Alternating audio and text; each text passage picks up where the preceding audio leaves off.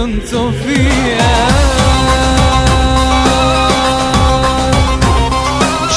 and welcome to the Yishai Fleisher Show, broadcasting live from the deep desert of the Negev to the world. You're a part of it wherever you are.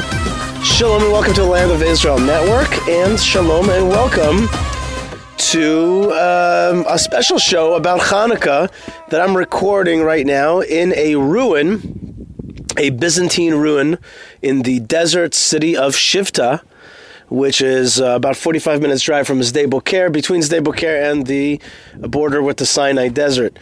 Um, so one of the reasons I'm out here is because I wanted to vacation a little bit with my family.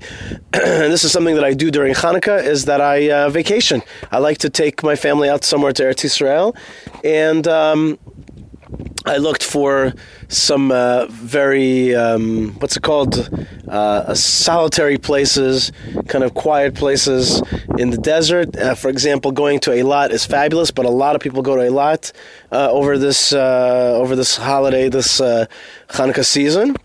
Uh, but we wanted to go someplace a little bit more quiet. This is what I like to do with the with the kids. I think it's really good for them in many ways. I think it's good for them to detach a little from the internet age, and also to just feel the magic of the desert. What what really is the magic of the desert? It's uh, it's it's incredible it's incredible quietness and and and, and solitariness um, and this uh, it's very much the opposite of kind of the world that we live in, which is fast and connected. It's disconnected. I, I still have some internet connectivity here, but definitely a weakened version of it and the kids just uh, walk. Uh, not only they walk in the desert, but also in this this ruin. These ruins that I'm standing in right now, ruins of a giant uh, Byzantine city, and the kids just walking around, sensing archaeology, sensing the past is very important. That's another uh, kind of disconnect from our modern cities, but a, but a connection to uh, an ancient time, a different time, which is awesome for Hanukkah, because Hanukkah is really about kind of plugging into a different story that that is not the story that we have today, uh, and somehow heroism of the past that was quite heroic, really quite heroic, and and walking in this Byzantine city. Now, the Byzantines are basically Roman Christians who rule out of Constantinople, and uh, between the years 300 and 600, this uh, uh, city flourished. And I'm telling you that I'm standing in the ruins of a gigantic city, which includes, by the way, three big churches, including one that's that's partially really uh, standing there, and it's an incredible, huge thing. And around here is really nothing. And this is part of the spice route, and also part of the route coming from Sinai towards uh, Asia and from Egypt towards uh, you know to Syria and to Asia uh, and and into the desert and into Persia uh, and to the Persian Gulf and all that was very important back then. Uh, until the Arab conquest in about the year 637, and basically they cut off the connection between this place and the Byzantine Empire, and that was it, and it's and it was over. And this place is just a massive city in the middle of the desert, and uh, and yet it's in complete and utter ruins, and there's barely nary a thing around here. Uh, and archaeologists are still digging out as we speak. I see even in the distance the archaeologists working. Um, the Byzantines take over for the Romans, and the Romans they take over for the Greeks, and the Syrian Greeks is really the story of, of Hanukkah. And I, I, wanted to make a few comments on the story of Hanukkah. First thing, lighting the Hanukkah candles together uh, with the children, someplace quiet, is. Um, there's something very special about it. You know, I like the idea of the presents and all the stuff that you know the American Jewish tradition of kind of uh, canceling out Christmas by giving uh, Hanukkah presents. That's fine. That's all good. And there's and my wife, she loves to decorate the Malka. She loves to decorate the, the the house for Hanukkah, and it's got the dreidels and it's got the menorahs and it's got all the all the stuff but there's also b- beyond the uh, beyond the kind of fun part of Hanukkah, there's also a real story of of heroism, of incredible proportion, and also of of a situation that that the nation of Israel was really down. You know, uh, Rabbi Berel Wein, who who have, if you haven't heard his history lectures, I highly recommend it. Um, there's really three great historical English lectures series. I think uh, there's uh, Rabbi Berel Wein is the original and wonderful stuff, and then there is Rabbi Przanski, who I played for you uh, two weeks ago, and then our own Rabbi Mike Feuer with his uh, new uh, Jewish story. There's a jet flying overhead. Maybe you can hear it, by the way. And, uh, you know, one of the things that Rabbi Berel Wein talks about is that the Jewish people the only time that they really are in danger of being swallowed up by a host culture is when they see that host culture as being superior. And that is not something that they felt towards the Persians, and it's not really what we feel towards the Arabs today as well, right? There's Arabs all around us, but somehow we don't see ourselves as really part of their world, even though, you know, I've stressed many times that it's important to feel Middle Eastern. But somehow we really aren't part of the Arab world. And in some ways, we it's because, and I'm just being frank here, it's because we see their culture as being inferior to our culture and so we're not as ma- magnetized to it. But the Greek culture at the time was an incredible progressive culture. And in many ways, the Jewish people were just enamored by it. Um, they were enamored by the by the poetry and the philosophy, the mathematics, and the, the physical pleasures and the physical un- uh, lack of restraint that uh, that uh, the uh, Greek world gave rise to. And it was such a state of affairs that the Jewish people really were about to succumb totally to Hellenization, and the Hellenists were societally uh, on top. Okay, and many much of the aristocracy, the elite, the cultural elite, were um, were Hell- became Hellenized, and it was at this moment that uh, that really all was all was lost. All was lost. The Temple Mount, who the aristocracy and the Kohanim were kind of in charge of, became a Hellenist site, and and all the all the cool people were doing Hellenism. And rose up this this band of, uh, of brothers who who were cool enough and mighty enough and courageous enough to a take on the armies of the Syrian Greeks, the Seleucids, and cleanse out their cultural um, their cultural dominance and instill Jewish sovereignty as an idea back into back into the the controlling cultural paradigm. And the the miracle is uh, is manyfold.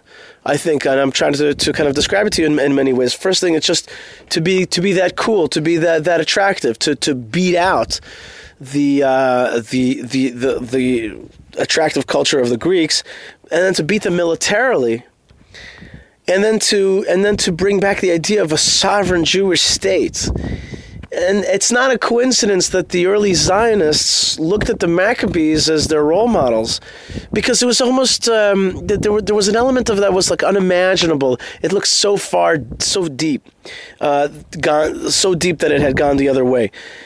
You know, there is a, there is a basic connection between Purim, the story of Purim, which is earlier uh, than uh, than uh, much earlier than the story of Hanukkah, and it's under the Persians. And the the the situation there was was in, in, in some ways even more dire because that was even not about not in the land of Israel and the Jewish people, including the aristocracy, again, uh, uh, kind of forfeited the, the, the Jewish idea and started becoming enamored and attracted and ate. That's the that's the kind of metaphor of eating from the feast of the uh, uh, of of Achashverosh of Ahasuerus. Um, they had succumbed to the reality of living in a in a foreign land and that they were subjects of it and that they had to adopt its cultural norms but in but in, in, in many ways that was more dangerous than the uh, Hanukkah tale because because there they were uh, first they were assimilating and then after uh, after uh, kind of this, not not everybody assimilating then they were under the pain of of physical annihilation. So in, in some ways, uh, the story of, of Purim is a, is a greater miracle that they were able to overcome these two forces. But the story of Hanukkah was was that of the return of Jewish sovereignty into Jewish hands, um, and the fight for the land of Israel, for the control of the land of Israel. I guess the underlying uh, the underlying theme that that really permeates both of those is the both of those stories is assimilation, is assimilation and battle. Both of those things, assimilation, cultural, right? C- cultural separateness of, of the Jewish people, while still being able to accept but not indulge, accept and not indulge certain smart things that came out from foreign cultures. If it's going to be the, the, the Romans or the Greeks later, uh, the later the Romans, but the Greeks. Uh, it's the ability to still assimilate good knowledges, but at the same time to, to keep culturally apart, to keep to keep um, uh, maritally apart, familially, tribally apart. Uh, the and the victory of our culture as a as a as the dominant culture for us, for our people. Uh, that was that. That's true in both of those stories. And the other thing is is prowess, military prowess, and the military prowess of the Maccabees is is greater than the story of Hanukkah, uh, than the story of Purim. But still, though, it, there's an element there, which is you sometimes, as as the old song says, sometimes you have to fight when you're a man, right?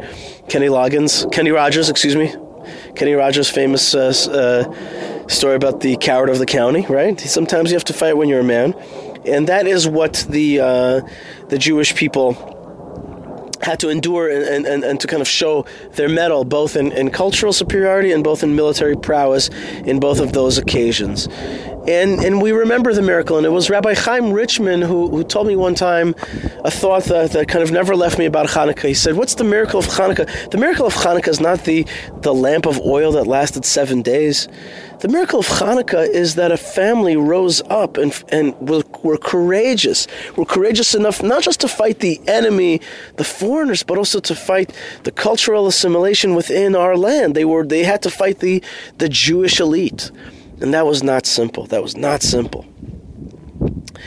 And that's the miracle. So, what about the miracle of the oil? Well, the miracle of the oil is a little bit more kind of a question mark. And, and uh, in, in the Jerusalem Talmud, it's not written, but in the Babylonian Talmud, it is written. So, what's the story about the oil? So, I heard Rabbi Rabbi um, Melamed once say, um, uh, Rabbi Melamed, Rabbi Zalman Melamed, the elder of Beit El, he said something very profound. He said the, the real story of the miracle of the oil was that the miracle of the oil proved that God was with them because there were even rabbis at the time who were against the Maccabees and saw them just like they were against Mordechai in the Persian story.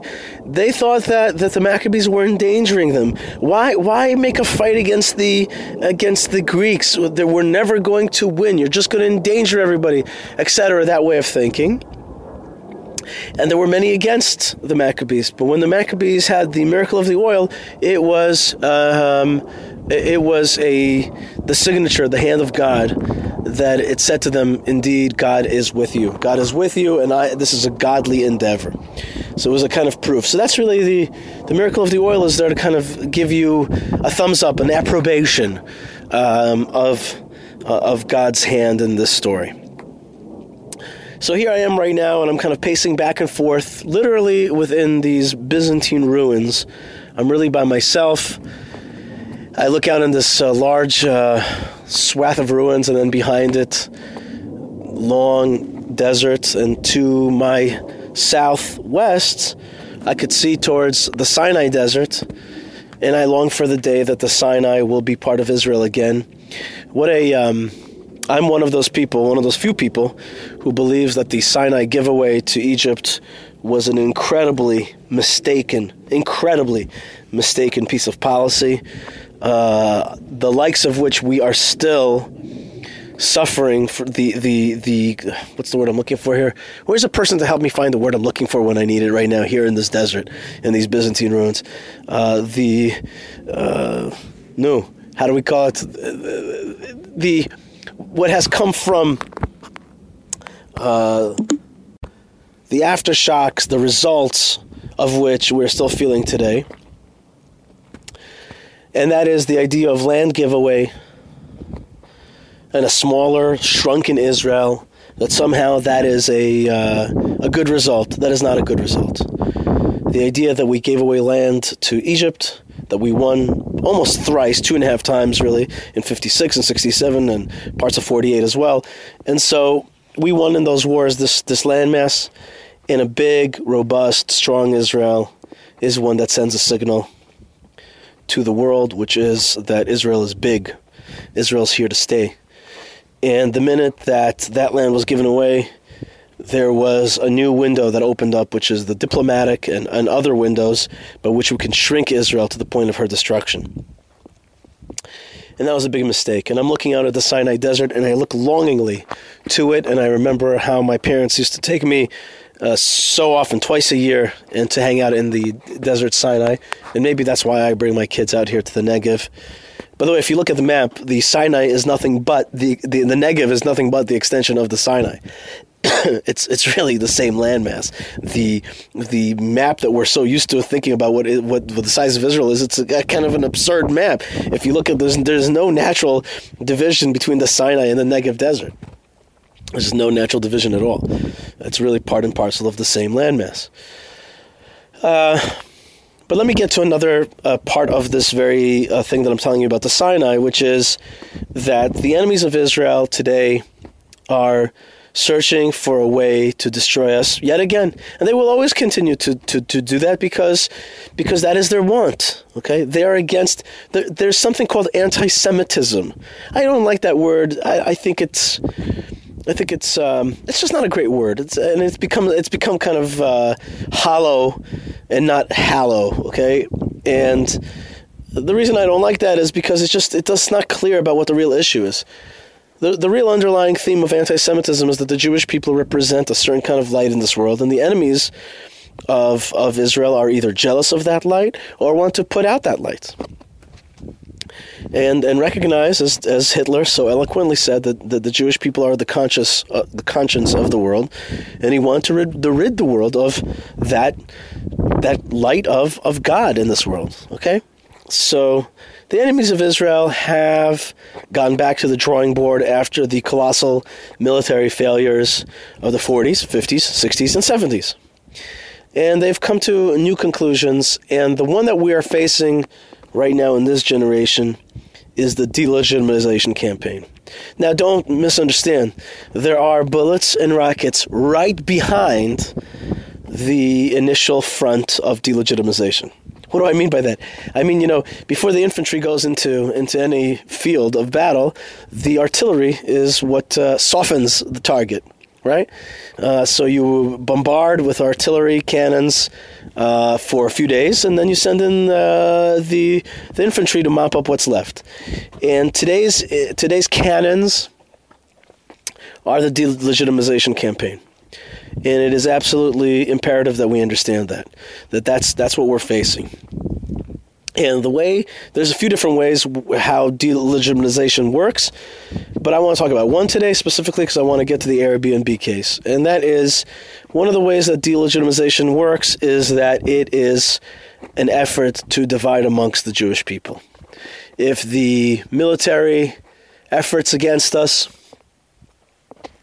were ones that wanted to destroy the Jewish people en masse and to wipe us out, well, it had the unfortunate, for the enemy, unfortunate uh, reaction that it united all of us together. It just brought us together. These big uh, wars or, or, or, annihilation campaigns remind us that we're all Jews, no matter what we wear in our head or no matter what faith we have in our heart. In the end, uh, they want to destroy us together and it brings us together well the enemies have realized that bringing us together is a unintended consequence of their warfare and it causes them to lose so they have uh, uh, embarked on a new effort and that effort is to divide between the jewish people so here's what the enemy says it's, it says something like this it says uh, i don't hate jews I only hate Israel. I'm only against Zionism in Israel. Oh, I'm not against Israel. I'm only against the settlements. I'm not against the settlements. I'm only against the settlers who are the extreme ones and the uh, the outposts.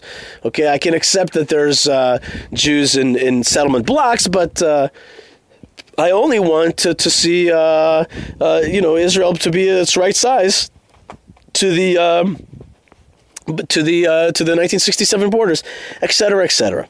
These are all just efforts to try to divide amongst Jews. And what Jews make a giant mistake is that we we accept these divisions and, and be like, oh, the the goyim they're gonna like us if if we just accept that it's not they're not against Israel, they're just against the settlements, etc. So the the truth is is that uh, these are uh, very in my mind see through, but I see other people don't see that it's a see through effort to divide amongst the Jews and to weaken us by really pinning ourselves against one another. And um, this uh, at the beginning of this week, I wrote I wrote I wrote an article which Shamaka helped me edit and uh, sent it in the middle of the kind of late night. Sent it to the Forward, which is a newspaper that prints a lot of horrible anti-Chevron uh, and anti-Jewish communities of Judea and Samaria articles. But at the same time, uh, I thought that my message would get out there, and also um, I guess that's where the conversation is happening. So I so I wanted to have that conversation about these specific issues, and I wrote that uh, there's there's something a little bit funny about the Airbnb, um, uh, the Airbnb delisting, and what I really want to call it I want to call it deplatforming of the Jews of Judea and Samaria. If you didn't hear, then uh, Airbnb announced the policy where it would get where it would basically boycott the Jews of Judea and Samaria. And the Israeli government and Israeli organ- Jewish organizations throughout the world all very rightfully said this is discrimination. It was pointed out how how that their policies, uh, this kind of policy of uh, not wanting to support human suffering in an area, is something that is not across the board. That this was very uh, localized against Jews, against Israel, against the settlers, against the settlements. And it was pointed out uh, how how egregiously unjust this policy is. But what my article pointed out is, hey, Jewish organizations, AIPAC, federations, uh, Birthright, it's it's cute that you're. Uh, it's nice. It's right that you're that you're complaining against this this policy, but let's be real, that's your policy. You Jewish organizations are the ones that don't come to Judea and Samaria, don't send your money to Judea and Samaria, uh, and have uh, um, uh, basically created the policy of boycott against against the, the quote unquote West Bank yourselves. And so the uh, the Airbnbs of the world look at uh, how the Jewish people are treating, and they're seeing that you are falling for these for these divisions, and they could uh, they could they could um, press that button and legitimate, legitimately look at you and say, "Hey, isn't that what you do?" So uh, that is um, uh, a situ- That is what I wrote, and it it. it this article actually took off. A lot of people saw it. A lot of higher ups saw it. There was some kind of basic truth in that article, I think, that really touched people, which is like, hey, how you know we we we don't want people to d- divide between us and boycott against us. And when they do it, we see it, but but we don't see that that mirror is being held up to our face. And I think this article just held up a mirror, just held up a mirror and said, hey, this is our policy, guys. Okay. And uh, what's the recommendation? Well, I didn't write so much what the recommendation was. I said, of course, you know, let, let us let us stop boycotting ourselves. And the uh, ultra left uh, wrote in all kinds of tweets and, and Facebook pages, writing articles saying, or writing uh, comments saying, you see, now the right wing is using the Airbnb boycott to legitimize the settlements, which is fine. That's exactly the truth.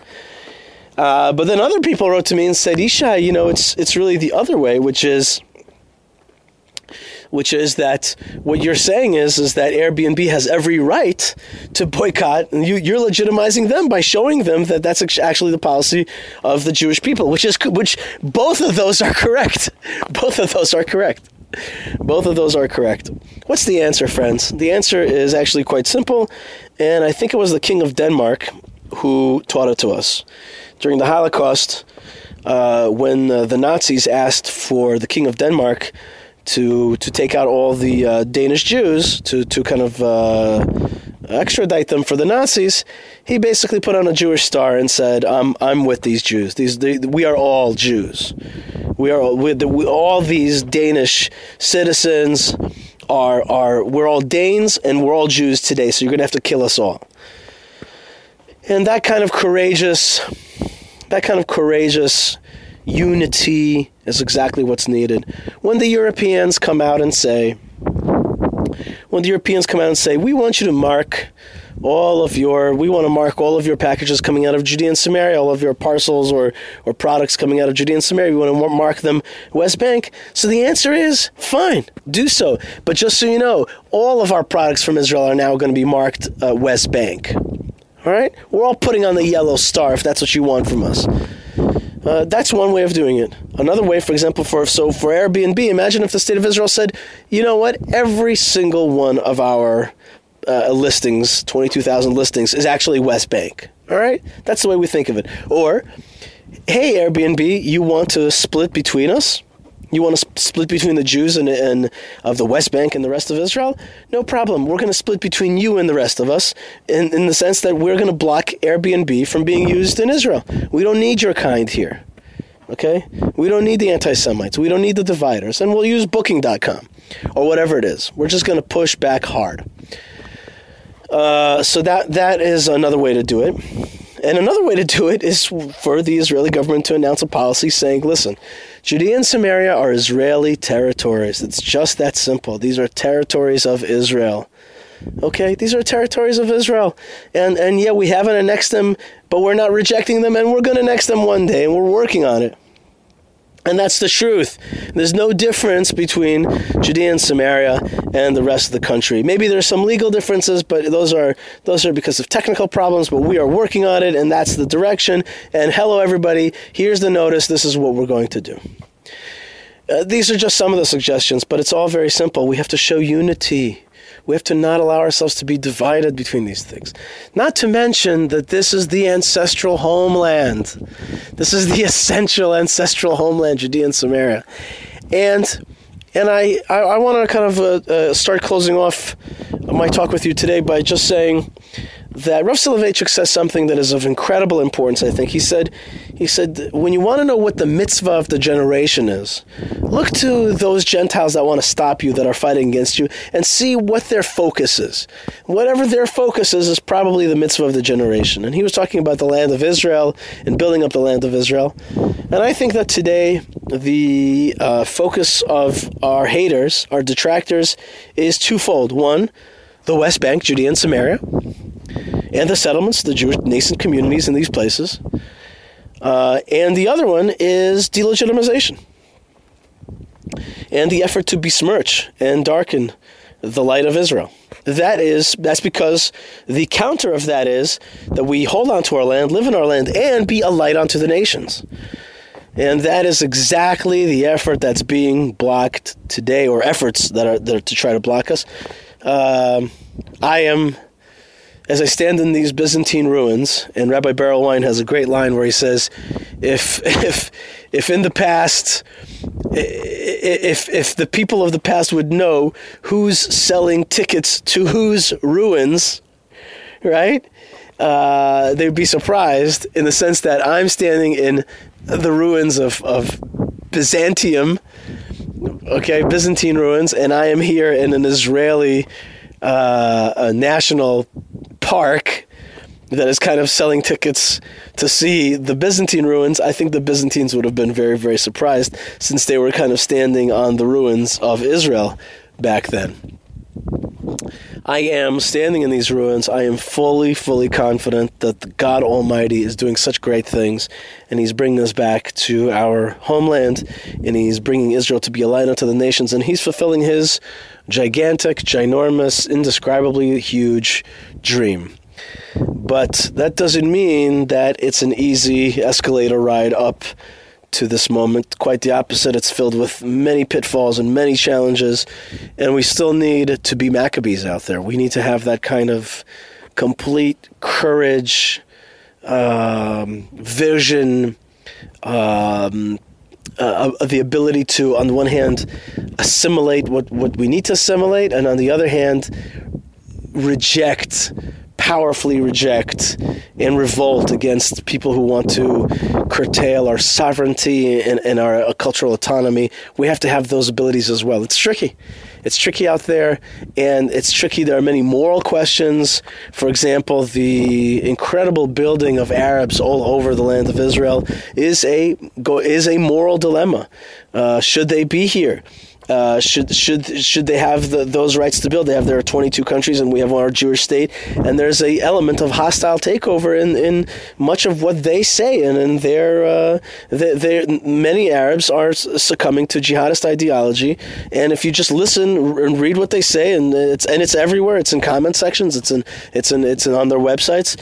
There is a great hostility to Israel, so therefore the the population that is uh, taking root here is. Uh, uh, is is is stands against Israel. And we have to be aware of that, and, and you know we have to deal with that.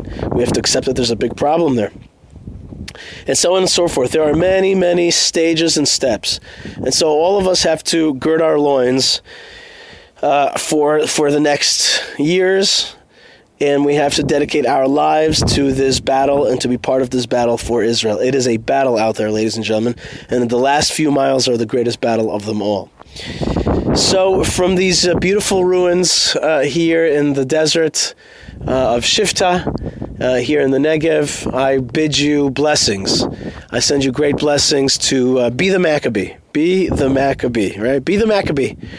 Be the Maccabee. That's probably the name of the show. And I want to thank you. A lot of you have sent me emails recently. I have read them all. I have not read them out loud, but I have read them all. Um, but it's been a little bit busy. Uh, and I didn't want you to, I want you to know that I do read your emails and I appreciate them. So please fire off an email to yishai at thelandofisrael.com. I also want to thank the good folks in Hebron who hold on to the essential roots. That's where I work. That's my daily job. Uh, job. I wouldn't call it a job. I would call it uh, shlichut, an emissary work, uh, to work for the Jewish community of Hebron to defend our um, uh, essential roots and kind of not a ruined city of Byzantium, but a living city of the Jewish people from 3,500 years ago, 3,000 years ago, 2,000 years ago, and yet again today. Um, so I want to thank you very much, uh, folks of Hebron, and please visit hebronfund.org to visit us uh, there. And I want to thank the True Blue Jew makers, Tekhelet, T E K H E L E T uh, for making uh, the restoration of uh, of one aspect of uh, the prophetic time, the great times that we're living in, the time of uh, the the resurrection of, of the Jewish people, and so to the resurrection of the true blue Jew. So check it out at tekhelet.com. And I want to thank the Israel Bible for being a, a, a new Bible that you could really. It's not a new Bible, not don't, a new translation. A new translation. It's a it's a it's a new translation of a very old document, a very ancient document. Uh, um, filled with incredible truths, and especially with a focus on the land of Israel. So check it out at the land, uh, theisraelbible.com, theisraelbible.com. I also want to thank Tabitha, I want to thank Moshe, and I want to thank Ben Bresky for getting this show out. Thank you guys. You guys really make it possible. And I want to thank you for being the Maccabee. So be the Maccabee. Write me an email, hashtag be the Maccabee, right? And I send you blessings uh, from this... Uh, from this incredible desert and this, this place where Abraham walked, uh, Negba, he, he walked back and forth in this Negev, and, and his footsteps are still felt here and his footsteps, the Lech Lecha footsteps uh, to the land of Israel, is calling all of us to be part of this great story. God bless you, folks, wherever you are. Stay tuned, stay connected, stay part of the story. Keep those Hanukkah candles lit, lit bright, lit strong. Don't let anything bring it down. We've waited 2,000 years to relight the relights of Hanukkah in Jerusalem, and you are doing it wherever you are. You are part of that light, and there's many, many forces out there that want to extinguish that light. We are rekindling, we are kindling brighter and brighter and brighter, and nothing is going to stop this incredible light. God bless you, folks, wherever you are. Stay tuned, stay strong, and shalom.